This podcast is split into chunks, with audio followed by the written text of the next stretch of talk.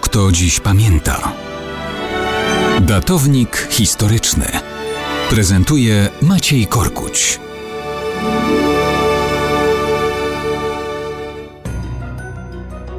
Mam nadzieję, że nie tak mało kto dziś pamięta, że jutro, 24 lutego, imieniny obchodzą panie o tak rzadko spotykanym imieniu jak Macieja i panowie o całkiem popularnym imieniu Maciej.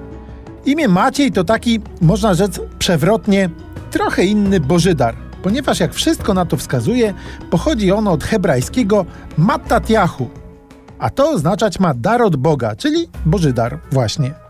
Święty patron wszystkich Maciejów to święty Maciej Apostoł. Ten, który po samobójstwie Judasza został dokooptowany do grona dwunastu apostołów. Wszystko wskazuje na to, że był jednym z kilkudziesięciu uczniów towarzyszących Chrystusowi. Do grona apostołów został wybrany drogą losowania.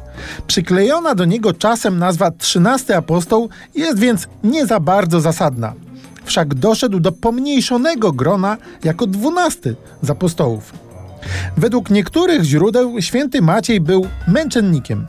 W swoim czasie próbowano go zmusić do wyparcia się głoszonej wiary i nauk. Kiedy odmówił, został ukamienowany, a na koniec ścięto mu głowę toporem. Stąd w wyobrażeniach figuratywnych przedstawiany jest m.in. za pomocą takich atrybutów jak topór czy kamienie. 24 lutego wspomnienie świętego Macieja obchodzono do Soboru Watykańskiego II. Teraz Kościół katolicki wspomina go 16 maja, ale u wielu chrześcijan pozostało przywiązanie do 24 lutego. Według oficjalnych statystyk w Polsce obecnie mamy niemal 263 tysiące Maciejów. Do tego dochodzą jeszcze Mateusze. To imię w polskim języku od XVI wieku dopiero zaczęło się od Macieja odróżniać. Jest też Maćko Matyjasz, a zdarza się niekiedy z obca brzmiący importowany Matias.